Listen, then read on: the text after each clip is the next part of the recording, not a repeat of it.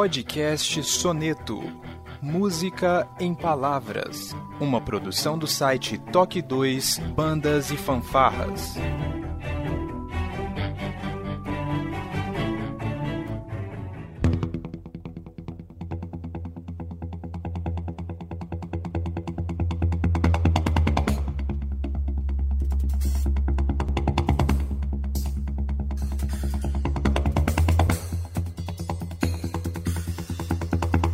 Boa tarde, boa noite, sejam bem-vindos a mais um Toque 2 podcast Bandas e Fanfarras no ritmo da vida, na batida do coração, diretamente de Ribeirão Pires, São Paulo. Eu sou Josi Slay e hoje está aqui comigo, diretamente de Ribeirão Preto, São Paulo, o percussionista e compositor Anderson Matos. Seja bem-vindo ao Toque 2. Obrigado, Josi, prazer estar com você novamente aqui. É isso. O Anderson já tem aqui um podcast, o Soneto, é só procurar, mas vai ter link aqui no post para quem quiser quiser conhecer mais aí da história do Anderson. E o Anderson está aqui à toa, não. Eu convidei para ele me auxiliar, porque a nossa convidada de hoje tem um grande currículo diretamente do bairro do Ipiranga, em São Paulo, a percussionista e professora Eliana Sulpício. Seja bem-vinda ao Toque 2. Olá a todos, é um prazer estar aqui. Espero que gostem do nosso bate-papo. Muito bem. A professora Eliana já foi jurada em campeonatos de bandas e fanfarras, atua como professora de percussão na USP, mas nós vamos conhecer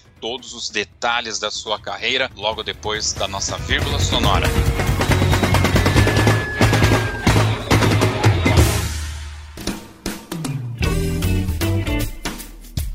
Olá, você está ouvindo o podcast do Toque 2 Bandas e Fanfarras, do site toque2.com.br. Para entrar em contato conosco, você pode acessar as nossas redes sociais através do nosso site ou então pelo e-mail contato@toque2.com.br. Se você gosta do nosso trabalho e deseja nos ajudar a produzir um conteúdo com qualidade cada vez melhor, acesse a nossa plataforma de contribuição pelo site apoia.se toque 2 e veja como contribuir. Este podcast tem o apoio cultural do Portal Brasil Sonoro. Clique, ouça e toque. Para ter acesso às partituras, visite o site brasilsonoro.com.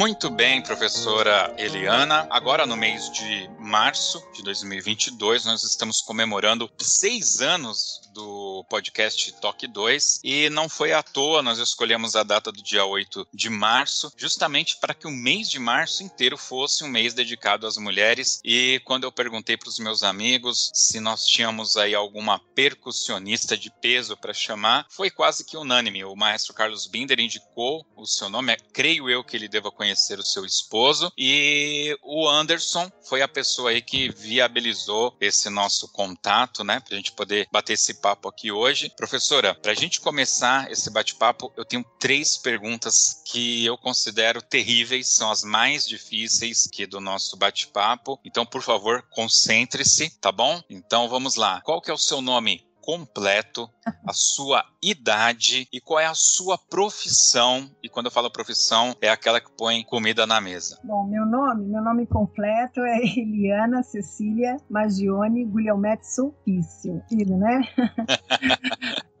Qual a segunda, a segunda pergunta? É, eu sei que é difícil perguntar isso para uma dama, né? Mas sinta-se à vontade para não responder, que é a sua idade. Esse não, esse não pode pular?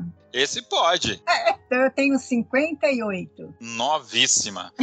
Novíssima, 58 anos de experiência. E qual que é a sua profissão? Hoje a minha profissão é professora. É professora de percussão mesmo? De música, em geral. Eu, eu dou aula na USP de percussão, música de câmara, percepção também, algumas disciplinas relacionadas a questões de repertório. Então, basicamente, me considero uma professora de música. Eu imagino que para dar aula é, em universidade você tenha que ter algum curso a mais do que a graduação, né? Qual que é a, a sua, a sua especialização? É, para a gente trabalhar meio acadêmico, como eu estou trabalhando, é preciso ter um doutorado, no caso, né? Uhum. Então eu fiz um processo longo aí, um processo acadêmico, né? Eu fiz duas graduações, uma em piano, uma em percussão. Depois eu fiz um mestrado fora do Brasil, na Universidade de Boston. Depois eu fiz um doutorado na própria USP, na ECA, Escola de Comunicações e Artes. É, você citou aí a questão do piano e eu estava com isso aqui guardado até que mais na frente eu ia tocar nesse tema, mas eu vou aproveitar agora. Quando a gente fala de percussão sinfônica, eu tenho a ligeira impressão que normalmente esses percussionistas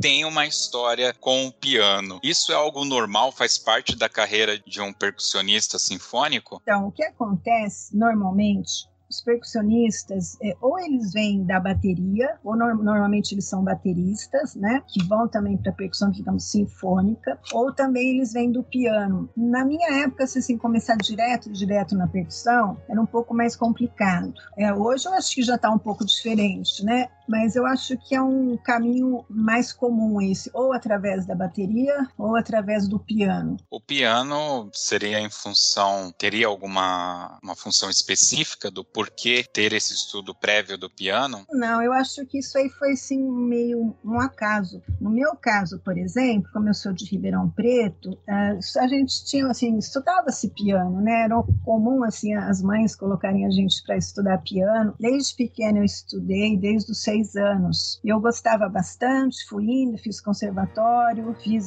uma graduação em piano. Num dado momento, já um pouco mais velha, lá pelos 18 anos, eu me interessei também pela percussão sinfônica, justamente por ter uma orquestra em Ribeirão, né, onde a gente podia assistir os concertos e ver todos os instrumentos de orquestra e me chamava sempre muita atenção a percussão. Eu não me vejo tocando outro instrumento além desses, assim, não dou certo com sopros, com cordas. Então, para mim, teria que ser é isso. Então, eles têm uma certa relação, né? Porque tem um instrumento que a gente usa muito as mãos, né? Sim forma de se aproximar do instrumento. Agora, esse termo, né, que eu estou usando, não sei nem se é o correto, né, percussionista sinfônico, ele aparece para mim a partir do momento, né, eu sou músico de banda marcial, a partir do momento que as bandas marciais começam a utilizar mais marimbas, xilofones, tímpanos, Glockenspiel, tem um outro lá que é o Tubular Bells, enfim. E aí é, eu começo a escutar mais esse termo é, percussionista sinfônico. Até então eu tinha uma ideia que o percussionista ele tinha que saber bater tudo e tinha que saber muito ritmo, né? Eu nem sabia que percussionista poderia fazer uma faculdade de música, né? Enfim, isso era muito distante da minha realidade, né? Existe efetivamente, professora, essa divisão entre o músico que é um percussionista sinfônico do, do popular. E, e, o sinfônico, ele é aquele cara multitarefa mesmo? Ele toca é, tímpano, xilofone e o que colocar na frente? Então, você tocou num ponto assim bastante interessante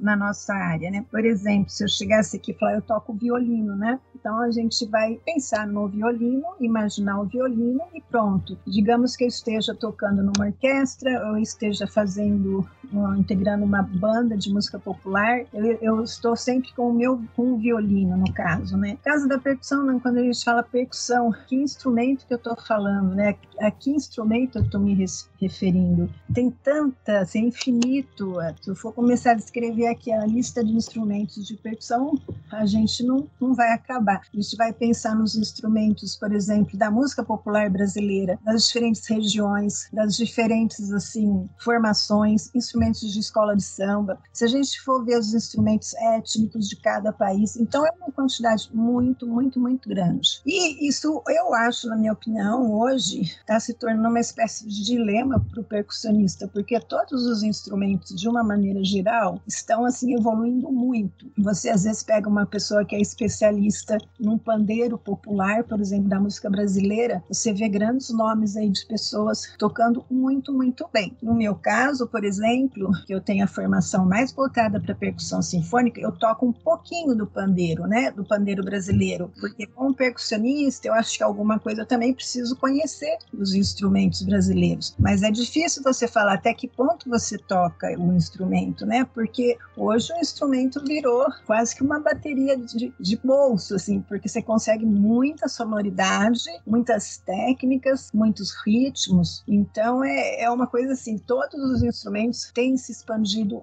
muito assim na sua técnica, no seu repertório e tem se tornado cada vez mais assim amplo e difícil dominar tudo isso. Mas o percussionista sinfônico, quando ele entra nessa carreira, ele de uma certa forma precisa realmente lidar com todos esses instrumentos. Então ele precisa ser capaz de tocar caixa clara, tímpanos, marimba, vibrafone, xilofone, glockenspiel, prato a dois, triângulo, né? Então aí ele precisa sim ter esse conhecimento mais amplo, porque ele vai precisar tocar esses instrumentos dentro da orquestra. O que acontece hoje também é que muitas pessoas estão se especializando. Você vê, tem pessoas tocando marimba com a técnica de seis baquetas, que é uma coisa assim bem complexa. E sinceridade de eu dizer para você, eu não toco com seis baquetas, eu toco com duas baquetas e com quatro, porque a técnica de seis ela surgiu não faz tanto, tanto tempo, né? E você tem que se dedicar muito para você dominar bem isso, né? Então eu acho que isso aí é uma espécie de dilema, um paradoxo, uma coisa assim complexa para o nosso meio, né? Mas o que acontece é isso. E tem pessoas, assim, tem percussionistas que têm, assim, de acordo com a sua característica,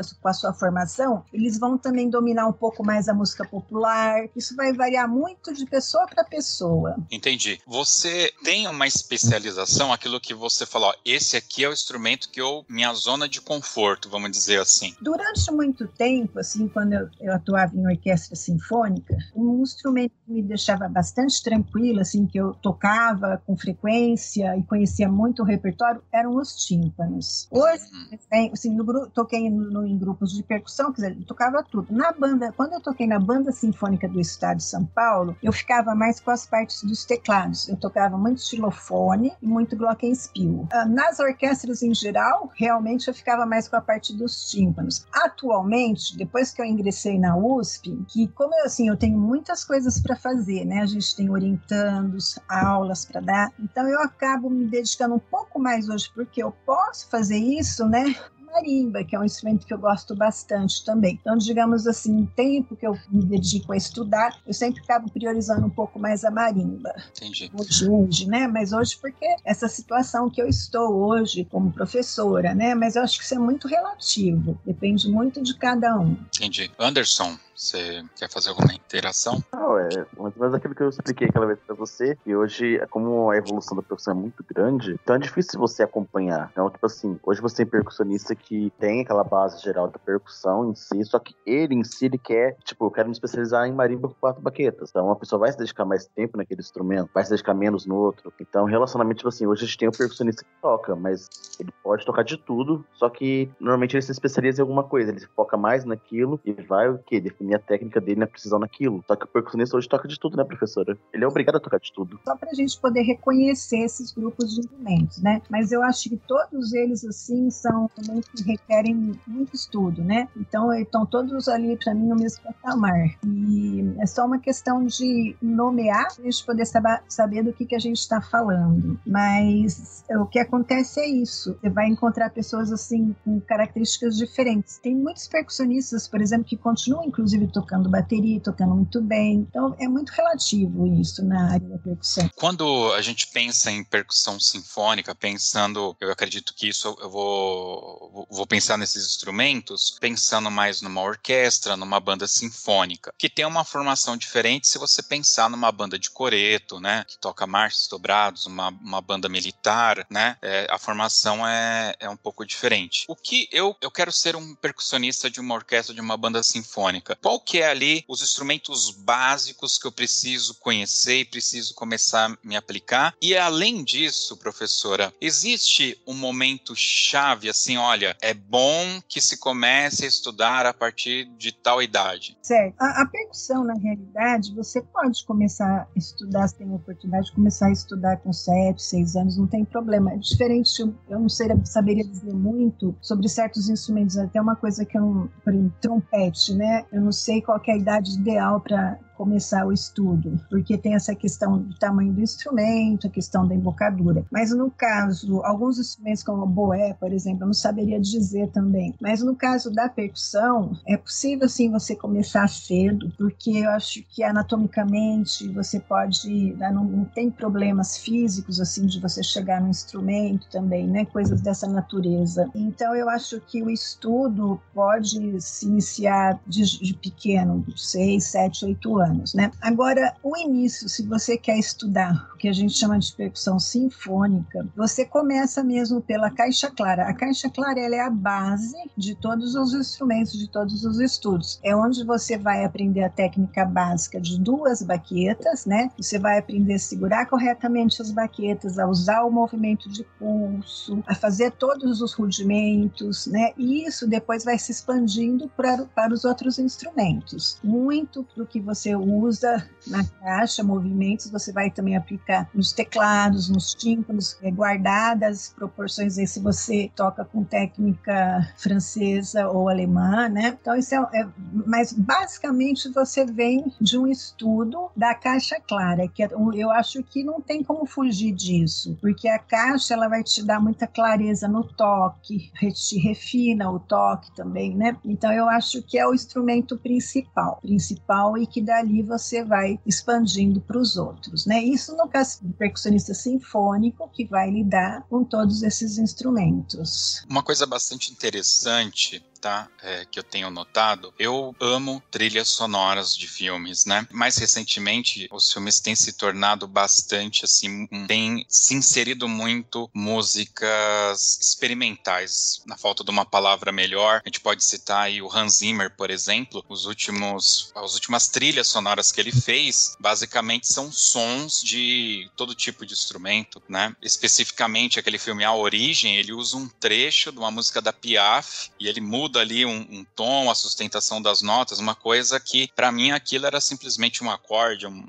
um, ruído e tal. Bom, antes de falar dessas músicas experimentais, deixa eu voltar um pouquinho porque na verdade é uma outra coisa que eu quero falar. Há alguns anos atrás eu assisti um filme, eu não vou saber falar o nome aqui, mas é, era um filme péssimo de caças, de aviões de guerra e tal. Só que a trilha era fantástica, tanto que no DVD tinha um mini documentário, né, sobre a trilha sonora. O nome do compositor era uma sigla, né? E o compositor ele era percussionista. Então foi muito interessante porque é, lá mostrava que ele foi gravar com metais numa igreja no Maine, que tem acústica que ele gostava e tal, tal, tal. Porém, toda a parte de percussão foi ele mesmo que gravou e ele usou metais que ele pegou no, no ferro velho, enfim e tal. Só que ele estudou na Juilliard, se eu falei certo, né? Aquela grande escola de música, né? Não sei se aqui em Boston, não tenho certeza tal. É Mas, mais recentemente, tem esse filme Velozes e Furiosos, a trilha sonora é do Brian Tyler e ele é baterista, ele é percussionista também. Inclusive, a, toda a percussão do Velozes e Furiosos é ele que faz, ele grava grava a orquestra e ele faz, né? E eu acho muito interessante esse conhecimento de música no nível bem elevado, creio eu, né? Porque eles escrevem as partes dos metais também. A professora está inserida nesse conceito, nesse contexto da música e de músicos de alto desempenho, né? A gravação de um disco orquestral eu considero, né, que você tem que ter ali, todo mundo está em, em alto nível. Essa é, é a minha visualização. É, aí esse aqui é um contexto só para pergunta, que é como que é para você essa relação da percussão com o instrumento de sopro? Você tem essa habilidade, você tem essa sensibilidade de conhecimento de timbres, você, enfim, eu queria conhecer, saber um pouco mais, né, para tentar fazer um parâmetro desses compositores que, é, na essência, não são é, é, músicos de sopro ou instrumentos melódicos, né? São é, músicos percussivos de diferente, por exemplo, do Hans Zimmer, que é um multi-instrumentista, mas ele, ele toca instrumentos melódicos, né? Certo. Bom, acho um pouco assim que, no caso, é de novo, é uma coisa muito específica mesmo de cada um, de cada formação que cada um tenha, né? Por exemplo, no meu caso, como eu tenho, sou casada com um trompetista, automaticamente uma formação grande com o instrumento. E o fato de eu ter tido um duo, tenho um duo, na realidade, com meu esposo, e eu componho também peças. Então, por exemplo, eu quero testar uma coisa se está funcionando, qualquer dúvida que eu tenho sobre questões de técnica, de possibilidades sonoras, eu posso consultá-lo né, em casa. Então, é bem fácil. Então, por exemplo, agora, assim, eu estou trabalhando atualmente numa peça para quinteto de metais que eu estou compondo. Então, tá ali, né? Vamos supor, uma coisa que para mim é difícil, no caso, é porque todos os instrumentos que eu toco, eles não são instrumentos transpositores, todos eles, né? A não ser transpositores de oitava, mas não é a mudança de nome de nota. Então, eu tenho dificuldade mesmo, eu demoro, sou demorada para fazer, poder escrever para trompa, às vezes o trompete em si bemol, não é uma coisa que eu faço ali, papo, rapidinho, né? Tem, leva um pouquinho mais de tempo, não é uma coisa que sai assim, super fluente, porque não é, eu falo que não é 100% a minha praia, mas eu conheço, eu sei fazer o procedimento, sei como que escreve e tal. Então, assim, no meu caso, por que isso acontece? Por causa dessa aproximação. Acompanhei muito tempo o quinteto que meu esposo tinha, é, toquei também na banda sinfônica, é, toquei com quintetos de metais, também é um instrumento, são instrumentos que eu tenho bastante afinidade. Agora, o fato de ter tocado na orquestra, eu acho que uma coisa acaba influenciando outra. Antes de eu vivenciar a orquestra, minha visão do piano era uma e vice-versa, né? Então, o que eu aprendi na orquestra, eu acho que a gente leva para o piano. E o que eu aprendi no piano, a gente também leva para a orquestra. Então, é uma, uma coisa assim, uma via de mão dupla. É, as duas coisas interagem. Eu falo um pouco também que é como compor. Você pode compor, você não precisa ser um hiper grande compositor, mas a, a prática da composição faz você enxergar as outras obras de uma forma diferente. Você entende, assim, você fica, nossa, como que o cara foi criativo, o processo que ele desenvolveu para fazer essa, essa música, né, que às vezes é tremendamente legal, como você falou, as trilhas do filme que você citou, né? E no caso da percussão, eu acho que a gente tem aí um campo riquíssimo, eu quase que digo infinito, porque você pode sempre criar novos sons, né? Você pode pegar um copo de beber água e você põe água dentro dele, vai fazendo experimentos, né? Você falou a música experimental. Então as combinações elas são infinitas mesmo. Você pode combinar o tradicional com o não tradicional. Então, o que eu vejo assim, da parte da percussão é essa riqueza de timbres e de possibilidades sonoras que a gente tem. Eu acho isso muito bacana, muito legal.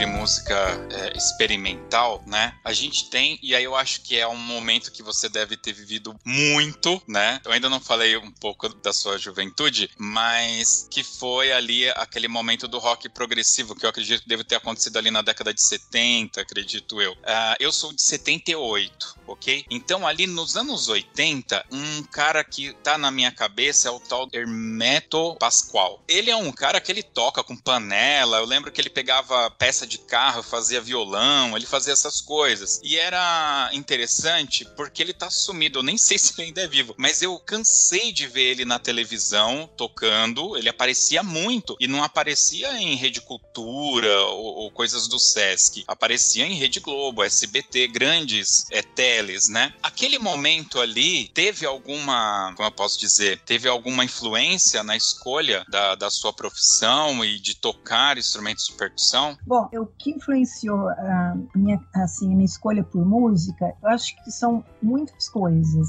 Eu sempre fui assim muito eclética em questão de gosto. Eu não sou uma pessoa que fala assim, eu só ouço esse tipo de música. Não, eu ouço música de todos os tipos. Só que eu gosto de boa música. Assim, para mim, música de cinema, a música popular, música de outros países, música experimental, música sinfônica. Então, assim, eu não tenho esse tipo de, não vou dizer preconceito, mas não tenho esse tipo de barreira no sentido de gostar. Então, às vezes eu tô com vontade de ouvir. Hoje eu acho muito legal porque a gente pode procurar é, grupos que podem fazer assim, nossa, como será que seria a música dos gregos? Como será que soaria essa música, né? Que a gente estudava no conservatório, dizia como que era é, teoricamente. Hoje você tem, você pode acessar grupos que fazem pesquisa e tentam reproduzir o que poderia ser essa música música, né? Eu acho muito legal. Então gente, dá pra gente percorrer tudo isso com esse aparelhinho que a gente tem na mão, que é o celular. Então a gente. É, essa acessibilidade eu acho fantástica. Porque quando eu era jovem, assim, na minha época de estudante, era muito difícil a gente ter acesso a ouvir música que a gente queria, essa curiosidade de ouvir música de outros lugares, né? Então eu colecionava, assim, LPs de bancas, de revistas, né? Surgia qualquer coisa diferente, desde o clássico, digamos assim, ou quiser chamar de erudito, não sei, até as músicas diferentes, assim, toda vez que tinha uma oportunidade, às vezes uma pessoa que viajava, eu pedia para trazer alguma coisa diferente. Teve também uma professora minha que na época, eu acho que eu devia ter uns 16 anos, 15 talvez, não tinha tido ainda a oportunidade de ouvir o que a gente pode dizer da música do século XX, a música experimental. Então ela apresentou para a gente Xenax, John Cage, vários compositores ali, que pra gente não é uma coisa que você ouvia num rádio, por exemplo, né? Mas eu gostei demais. Pedi para ela gravar umas fitas cassetes para mim, né? Para eu poder ficar ouvindo outras vezes, né? Então, quem eu, assim, eu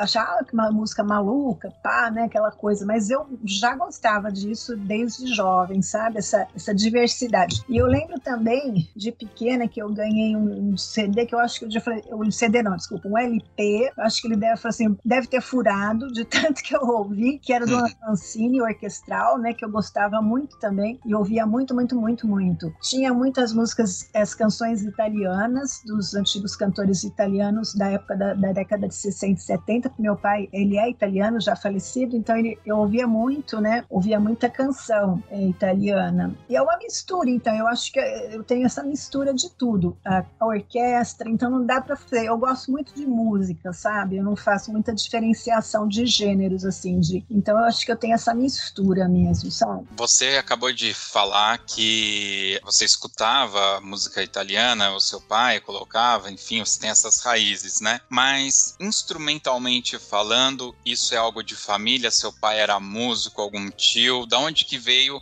é, esse gosto em fazer música, né? Que é diferente de degustar. Eu sou um degustador, né? Você, você faz. Então, na realidade, músico, músico não, não tem ninguém na minha família. A minha mãe gosta muito de música. O meu pai tocava de brincadeira gaita. Ele e um tio meu, aquela gaitinha de boca, sabe? Mas uhum assim, não tenho nenhum músico, mas é, eu sou apaixonada por música, não sei de onde que vem isso, né? Você tocou em banda, fanfarra, banda de rock? Escola, das fanfarras, das escolas, tudo que tinha música estava enfiada, digamos assim, né?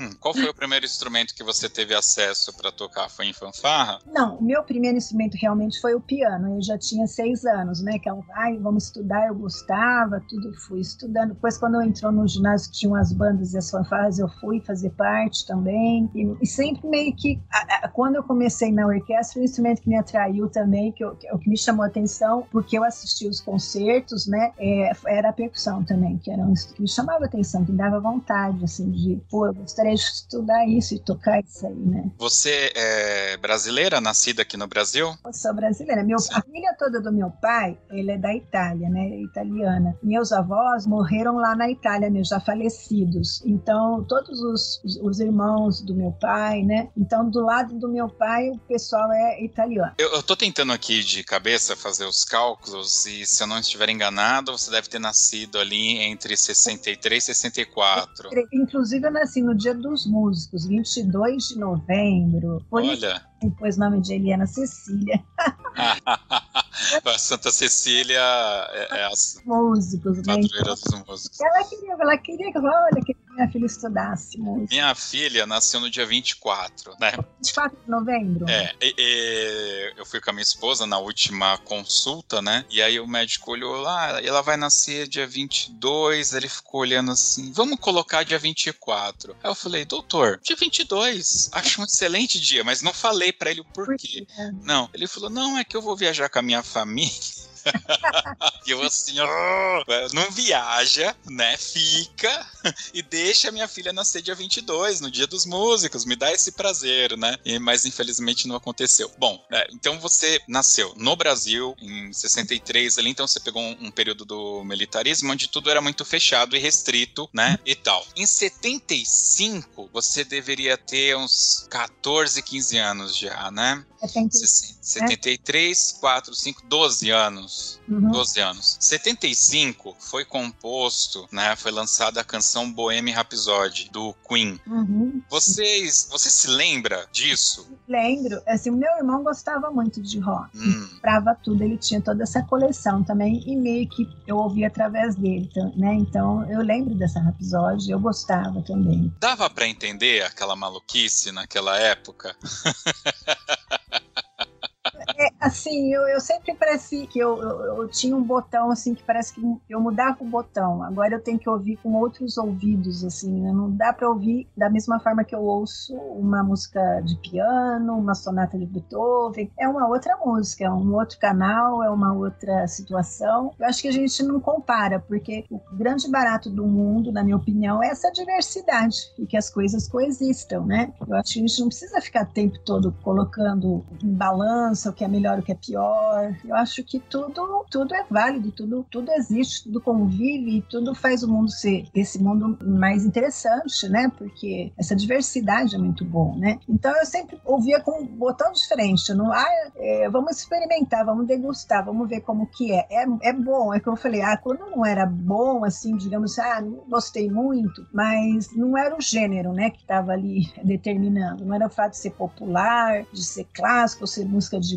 banda, ou ser música de cinema, ou música cantada. Não era isso que é o critério já para fazer uma observação de gostar ou não gostar. Entendi. Mas, na realidade, eu queria saber assim: aquela música, eu imagino que para para a época ela era muito revolucionária, é, é. né? Porque ela começa com um piano, com um vocal ali, né? E, e aí ela do, do Fred Mercury e ela vai escalonando até no momento que tem ali uma bateria e ela efetivamente entra no que eu poderia. Uma bem legal do vamos falar clássico com popular, né? Porque ele vem de uma formação, digamos, clássica, né? E, Isso. Então ele tem toda essa bagagem aí que resultou no que no trabalho dele, que é um trabalho específico da pessoa dele, porque porque é o que juntou. Eu falo, às vezes eu falo pro Anderson que é meio que a identidade da pessoa, é aquilo que ela é, né? Então, é. É, mas eu, eu gostava, assim, eu gosto. Um que eu ouço muito constantemente, que eu gosto até de ouvir no carro, é o, o Scorpions com a Orquestra de Berlim. Esse eu ouço é. Esse eu também não me canso de ouvir, bastante bom.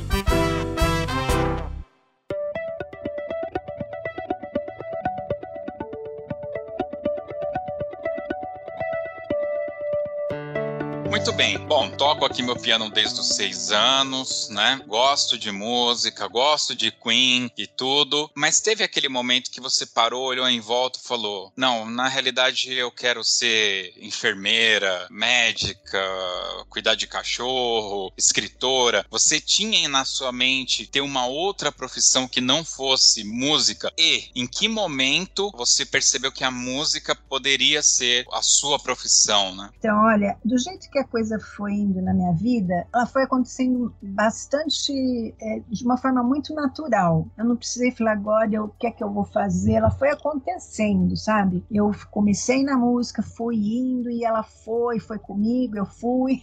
então, assim, eu não tive essa coisa, assim, de parar, o que é que eu vou fazer. O que eu tenho, assim, que eu poderia dizer, sim, vamos supor, caso eu não fizesse música, o que eu, que eu gostaria de fazer, né? Que outras coisas que eu gosto, que me atraem, aí sim. Mas assim, de pensar em termos de profissão, eu acho que nunca pensei assim em outra coisa. Mas o que eu faria, por exemplo, eu gosto muito de línguas, por exemplo, eu estudei italiano, estudei inglês, eu gosto de estudar isso. É uma coisa que eu acho agradável. Talvez eu fosse por esse caminho também, ser professora de inglês, de italiano. Gosto muito de história também, né? Então, mas eu ficaria nesse lado das humanas. Sou péssima nessa coisa de exatas, né?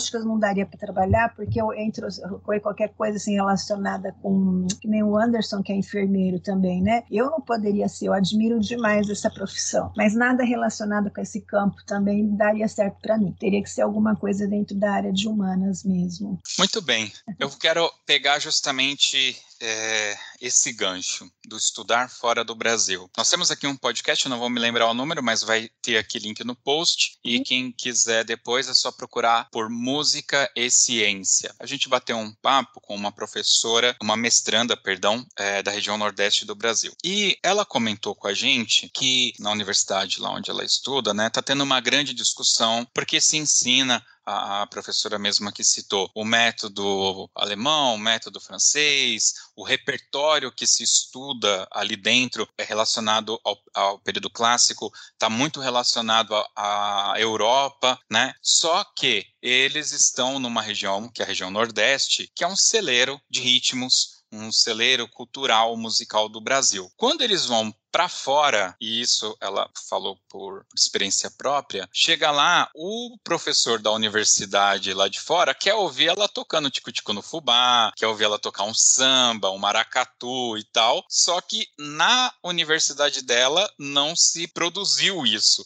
Eles ficaram estudando justamente a cultura europeia. Bom, você teve essa experiência de estudar fora do Brasil. Como que foi? Porque você, no caso, ficou na América, né? Você foi para os Estados Unidos. Sim, eu, eu eu fui para Boston. E eu escolhi essa universidade porque, tanto para mim como para o meu esposo, a gente tinha os professores que nos interessavam, sabe? Coincidentemente, na mesma universidade. Então, deu certo da gente ir para lá por interesse assim, e foco do que a universidade poderia oferecer. Agora, eu acho que o pessoal de fora, assim, eles realmente gostam muito da nossa música, né? Eu acho que a gente tem assim, uma espécie de intercâmbio, realmente. E o que eu acho que na no, nas nossas universidades, cidades, que nós somos híbridos, somos América. A música que se faz aqui é a música das Américas. Então, quando a gente fala de um, do, do samba, quando a gente fala dos compositores é, nossos aqui da América, toda da toda a América, desde a América do Norte, América Central, América do Sul, ela só pode existir partindo daqui, que eu falo que é uma receita, uma mistura dos ingredientes. Quais foram os ingredientes que fizeram surgir essa música que nós temos? É uma pitada disso, uma pitada daquilo, ela é diferente. E eu acho assim, nós temos a pitada europeia com certeza, né, que faz parte da nossa música. A gente não pode deixar de estudar, a gente precisa estudar também. Mas eu acho que nós deveríamos sim estudar mais e dar mais ênfase e valor para nossa própria, para esse lado nosso que é essa mistura que nós temos também, que é muito rica e muito interessante. A grande questão é como dominar tudo isso muito bem. Mas por isso que às vezes você vai para um caminho ou outro, para uma questão de especialização para poder dominar, fazer, porque às vezes você não consegue fazer tanta coisa muito bem. Mas é importante você ter essa visão, ter, ter essa consciência, saber que existe, se saber que você não sabe, que você precisa conhecer também. Eu acho que essa coisa muito centrada só na música do passado, que geralmente a gente estuda barroco, clássico e romântico e para aí, e fica muito em si, só, só em cima daqueles compositores europeus, eu acho um pouco falho, realmente. Eu acho que falta, falta abrir falta abrir a visão e ir além. Ir além para outros compositores, para outros países, principalmente para nossa música também, para os nossos compositores brasileiros, que são muitos e muito interessantes. De novo, colocando tudo no junto, não tem aquela balança melhor ou pior, sabe? Acho uhum. que é tudo. Então faz falta isso para gente, sabe? Agora, na sua visão, né? Como que a gente poderia, nós, que eu digo a comunidade da música, tá? As bandas, fanfarras, orquestras, que tem por todo o Brasil, estudiosos, professores também, escritores, enfim, educadores. Há alguma ação que nós podemos fazer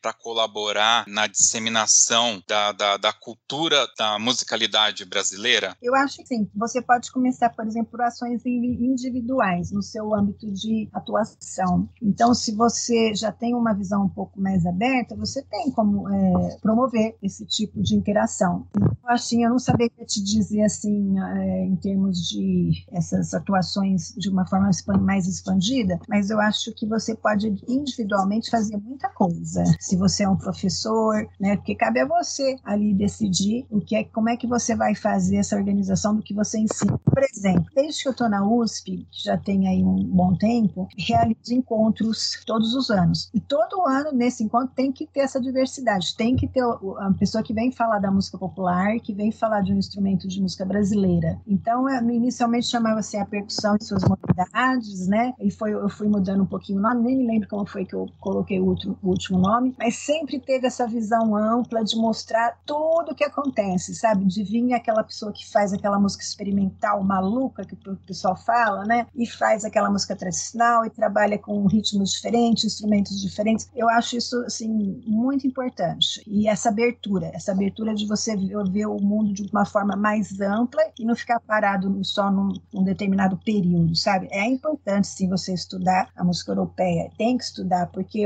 nós, é que eu falei, é um ingrediente forte na nossa música, não tem como fugir. Mas você tem que olhar para os outros lados também. É, em termos de publicações, é, o Brasil, obviamente que eu estou fazendo um, um, recorte daquilo que você vivencia, tá? Não necessariamente vai representar tudo, mas, enfim, você é mestra, então você deve ter lido pouco na vida para tirar o mestrado, teve que ler pra caramba. É, o Brasil, ele, ele, ele tem material escrito que conta a história da sua música, que é, registro histórico da nossa cultura musical. Nós temos isso numa quantidade ou numa qualidade bacana? Eu acho, eu diria assim que isso tem surgido. Eu acho que desde a década de 90, quando começaram assim os primeiros, assim, isso a, a academia, né, nesse ponto ela é interessante porque ela faz, ela traz às vezes um músico experiente que ela tem feito isso, trazendo um músico experiente com toda a visão é, profissional que ele tem para dentro da academia e ele vai ele também desenvolver uma pesquisa e essa pesquisa que justamente assim para trazer para a gente novamente toda essa questão cultural da nossa história. Isso tem acontecido cada vez mais. Então a gente tem aumentado muito. Por exemplo, se você pegar o percussionista Eduardo Túlio, ele fez uma pesquisa super ampla. Sobre, é um aspecto, é claro que não dá para você pesquisar tudo, mas nós temos muitos pesquisadores na área da percussão que eu poderia citar que desenvolveram trabalhos super legais, assim que você pode procurar e encontrar para ler. Então você vai ter dissertações de mestrado, você vai ter teses de doutorado bem feitas e que vai te trazer ali muita informação que antes você não tinha acesso. E, então eu acho que isso tem aumentado muito e o acesso, principalmente depois dessa abertura que nós temos da internet, né, dessas facilidades de comunicação. Hoje eu posso sentar em frente de um computador e entrar em bancos de pesquisa e bancos de dados ali do mundo todo. Posso acessar é, o JSTOR, por exemplo, que é um banco que eu vou encontrar artigos sobre qualquer assunto que eu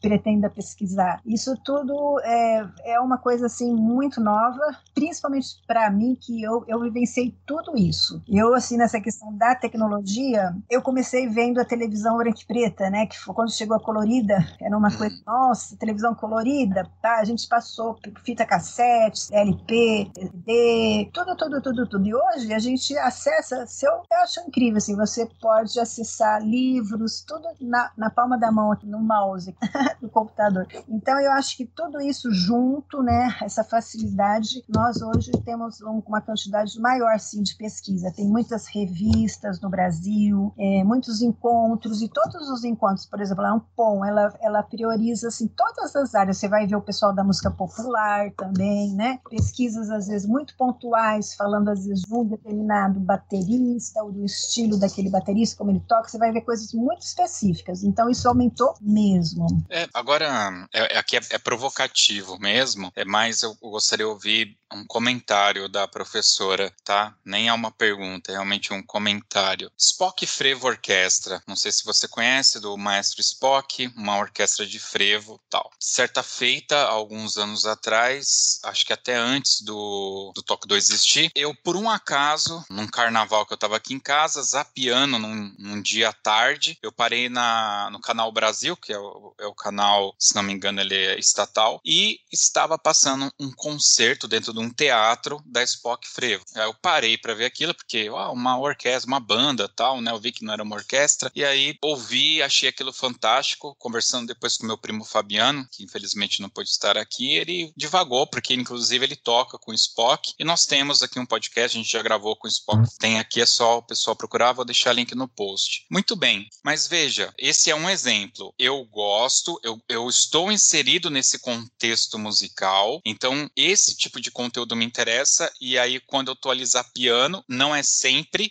que tá isso na TV. Eu me lembro na década de 90 que na Rede Globo passava tela quente, tinha um jornal e na sequência tinha concertos internacionais. E eu sempre ouvia, sempre assistia, né? Mas de novo, eu tocava em banda marcial, eu estava dentro de um contexto, né? Tanto que os pessoal da escola não era a praia deles quando eu conversava com eles sobre isso e tal, né? Então, eu sei que tem muito, muita coisa que é feita no, no, no SESC, por exemplo, e tal. Eu sinto falta, aí é onde vem o comentário. O que que eu sinto? Eu sinto falta desses grupos musicais invadirem espaços e se fazer presente para a sociedade que eu vou chamar aqui o cidadão comum, para minha mãe, para minha tia, que não tá nem na, não, não liga para isso, para esses meus amigos que não ligam para isso, entendeu? Eu sinto que a gente toca para nós mesmos, né? Quem toca para esse público é o pessoal do sertanojo, do rock, do, do, do funk, e essa galera vai. Só que também eu, com a minha orquestrinha tal, eu não me faço conhecer pela minha cidade, por quem tá à minha volta, né? Eu sou conhecido por aqueles que já vivenciam esse meio. Se a, do, se a professora puder comentar. Eu concordo com o que você falou. O pessoal do Esporte Frevo, eles são lá do Nordeste, né? Eles são de Pernambuco. No Recife, isso, Pernambuco. Acho que eles, eles têm, eh, o grupo já faz um bom tempo, né? Lá pelos anos 2000, né? Alguma coisa. Sim, sim.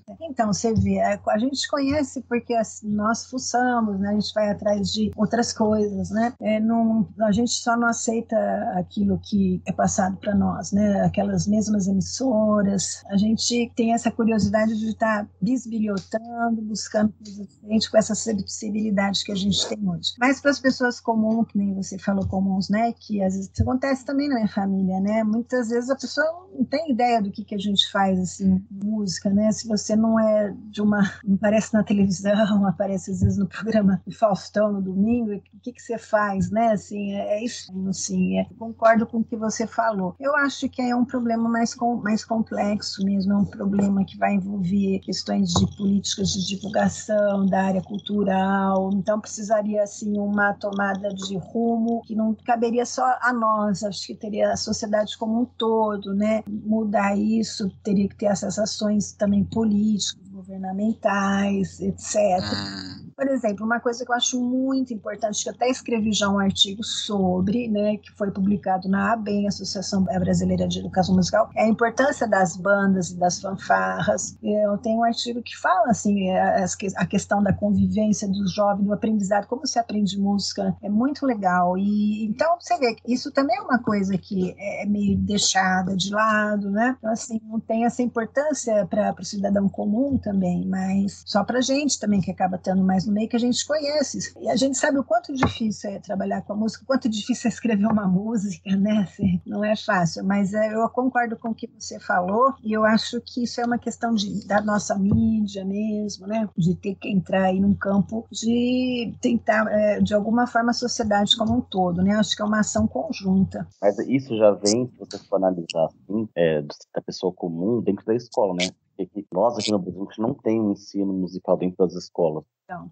então, tipo assim, já começa o problema aí. Quando você fala em bandas, fanfarras, é, hoje você pode vir em concurso, você não tem o público, você tem uma banda que vai assistir a outra tocar. Então, tipo assim, não é. tem mais aquele senso, é diferente, porque você não tem aquela perspectiva. Hoje, você, pra você manter uma banda marcial, eu vou falar pela nossa, de Ribeirão Preto. Ribeirão tem o quê? 600 mil habitantes? Hoje a gente trabalha com escola e a gente tem em torno de 50 alunos que são vinculados dentro da escola, que são alunos da escolas que fazem uma aula extra de música que se mantém assim. Porque se não tivesse essa aula extra, você não tem aluno. Porque acho que antigamente era mais fácil porque você não tinha a acessibilidade do celular. Então não tem mais o que fazer, vai pra banda. Hoje não, hoje é difícil pegar uma criança e tirar ela do celular. Porque já vem já o vício de uma criança tipo de 5, 6 anos com o celular na mão. Então a garotada não quer saber, tipo, ah, vou lá aprender música. Não, vou ficar jogando no celular. E o aprender música, só te interrompendo rapidinho, é um processo lento. Tocar um instrumento, você estuda, não é uma coisa assim instantânea que você às vezes tem um retorno rápido como o celular. Isso é uma coisa que me preocupa um pouco também, porque o estudar música é um processo todo, né? Esse imediatismo que a gente vê muito nas nossas crianças, a gente observa nos jovens em geral, pelos sobrinhos, pelas sobrinhas, pela, convivência que eu tenho com os jovens. Eu não tenho filho, né? Nós não tivemos, mas eu vejo assim um imediatismo muito grande. E a música não é assim. Você precisa de um processo, é um processo lento e é um processo para a vida toda, né? Que exige disciplina, dedicação, tudo. Isso é muito bom, eu acho, assim, em termos de formação para nós, para nós como pessoas, sabe? Não precisa necessariamente para você seguir a carreira de música, mas a música deveria, assim, ser ensinada para o cidadão comum de uma forma um pouco mais séria do que é. E você vê, os professores que ensinam música é, nas escolas, existe a, a lei que disse que não é necessário ter formação específica em música para poder ser professor de música. Eu não concordo com isso. Eu acho que para você ser um professor de biologia, você tem que ter estudado biologia. Para você ser um professor de matemática, você tem que ter estudado matemática. Todos nós sabemos fazer uma conta de matemática, uma subtração, uma divisão. Isso não habilita a pessoa a ser professor de matemática. Então, eu acho que isso acontece com a música. Eu não acho correto. Eu acho que tinha que ser um professor especializado, que tenha estudado, estudado inclusive as questões de pedagogia, os educadores musicais, como você tocou no assunto, essa questão de educadores que vêm de fora, que às vezes ele, ele funciona muito bem para o país dele, aqui dentro ele não vai funcionar porque é um outro contexto. Tudo isso tem que ser visto, né? Então eu concordo com o que você falou. Muito bem. E tem aquela pergunta básica, né? Em que momento você esbarrou nas bandas e fanfarras aqui de São Paulo que você acabou indo dar nota, né? E como que foi essa experiência? Ouvir tanta gente trocando nota, batendo uh, as baquetas tudo errado, dava uns comichão. Eu não gosto de falar muito batendo, não, gosto de falar tocando. Olha, eu, assim, eu não me lembro exatamente. Teve uma época que eu fui em muitos concursos, né? E eu, eu escrevia muita coisa ali, né? Eu dizia assim, eu acho que eu escrevia umas duas, três folhas ali para deixar para o pessoal, né? Todo mundo tinha medo. Ah, de mim? Meu Deus do céu, não sei o que, que o pessoal. É, é, porque, tipo assim, ela, ela faz uma avaliação mais técnica. Então, quem é de banda, a gente não tem muito essa. Hoje a gente tem mais que tem o pessoal que vai fazer sua aprimoração. Mas antigamente não tinha isso. O cara, tipo assim, ele aprendeu com mais velho que tá na banda e pra ele é aquilo que é certo. Aí quando chega uma pessoa que vai te avaliar e vai falar normas técnicas, explicação, o cara fica tipo assim, o que, que é isso? Então, né, todo mundo tinha medo dela. Ai. Não tinha um sabia disso, não. Mas Fantástico. fazia e fiz era sempre uh, de colaborar e dar minha contribuição positiva no sentido de fazer algo bom, assim, positivo para crescer, sabe? Então, essa, digamos, a minha intenção.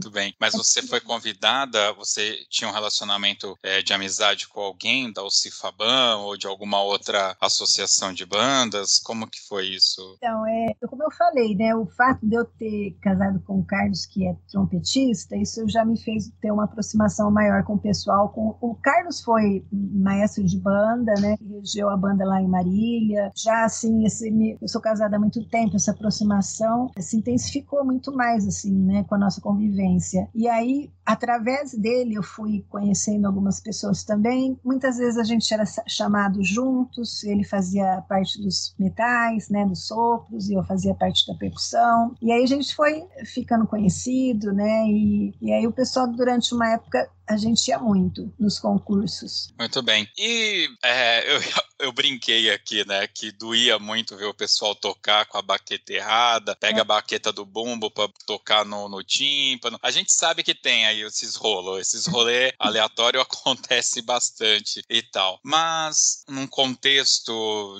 bem geral, né, eu tenho certeza que você não vai falar mal, mas gostou? É de tudo que eu via, você Exato. Então, eu acho, com toda sinceridade, que pode, poderia ser melhor, eu acho. Hum. Poderia sim. Como é que eu vou dizer? Eu acho que poderia ter assim um cuidado, uma atenção maior para esses detalhes mesmo, de às vezes uma questão técnica, às vezes uma questão de uma baqueta. Eu acho que não é uma, uma coisa tão difícil de se pensar e de se realizar, sabe? É um passo assim que não é tão complexo. Então eu acho que alguns passos poderiam ser dados, sim, sabe, para uma coisa mais interessante com uma qualidade melhor, pensando nessas questões de base mesmo, né?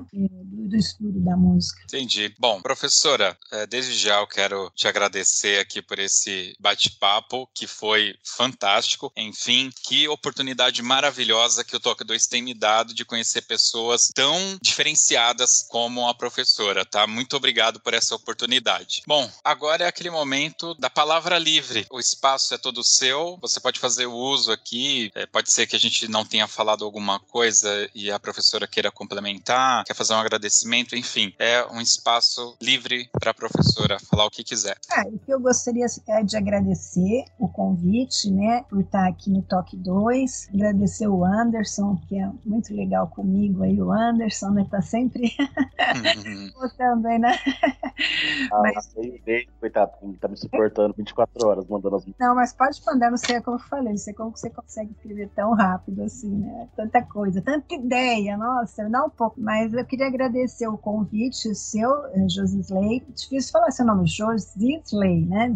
Josi. Tem uma técnica, você quer que eu te ensine? É rápido. É. Vamos lá, é Josi. Josi. Agora, o plural de Josi, Josis. Lei. Muito bom. Lei. Eu sou um homem que vive na lei. Josis, Josi Lei. Lei. Muito bem.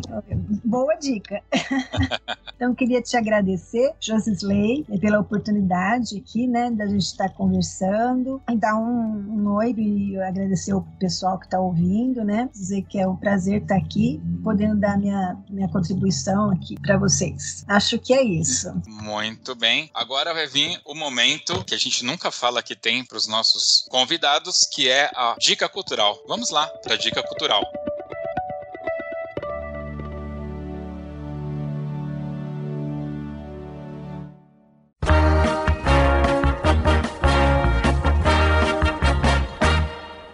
Bem, meus queridos, na Dica Cultural aquele momento que os participantes aqui vão dar uma dica de um filme, de uma série, de um livro, de um sabor de pizza, não sei, vale qualquer coisa. O Anderson, como ele já participou aqui, ele sabe que tem a Dica Cultural. Eu vou começar por ele. Vamos lá, Anderson, qual é a sua Dica Cultural? Eu, Josi, minha Dica Cultural dessa semana é uma série que a Netflix lançou chamado, acho que é Inventiana, que conta uma história de uma menina de 25 anos que saiu da rua Rússia e conseguiu chegar nos Estados Unidos sem um centavo no bolso, enganar todos os banqueiros e ainda conseguiu um empréstimo de 40 milhões de dólares. É um documentário que conta como ela conseguiu enganar todo mundo. Uma menina de 25 anos. Acho que é bem interessante a história de vida dela. Muito bem, qual que é o nome? Inventando Ana. Ah, eu vi, eu vi esse documentário lá. Eu vi, não assisti. Link no post, disponível então na Netflix. Fica aí a dica do nosso amigo Anderson. Muito bem. Professora, já tem aí a sua dica cultural? Tem, eu vou dar dica de livros. Muito bem, dica de livro é muito bem recebido aqui. Manda bala. São três livros de um mesmo autor, Yuval Harari. Um, um deles é Uma Breve História da, da Humanidade, Sapien. O outro é Homo Deus. E o outro, 21 Lições para o Século XXI. Muito legal esse livro, eu aconselho todo mundo lê-los. muito bem, vai ter link no post, lembrando, todos os links estarão aqui no nosso post lá no site toque2.com.br. A minha dica é um seguinte saiu agora a quarta temporada da série Ozark na Netflix. E a Netflix agora tá fazendo um esquema que ela, a última temporada eles estão sempre cortando em dois. Então saiu a primeira parte da quarta temporada, que é a última, tá? E tá bem legal, tá bem legal. Na realidade, a série inteira, ela é bastante interessante. Para quem assistia Breaking Bad, ficou com saudade depois que a série acabou, eu acho que é uma boa pedida essa série chamada Ozark. É isso, essa é a minha dica cultural e vamos agora para o Toca na Pista.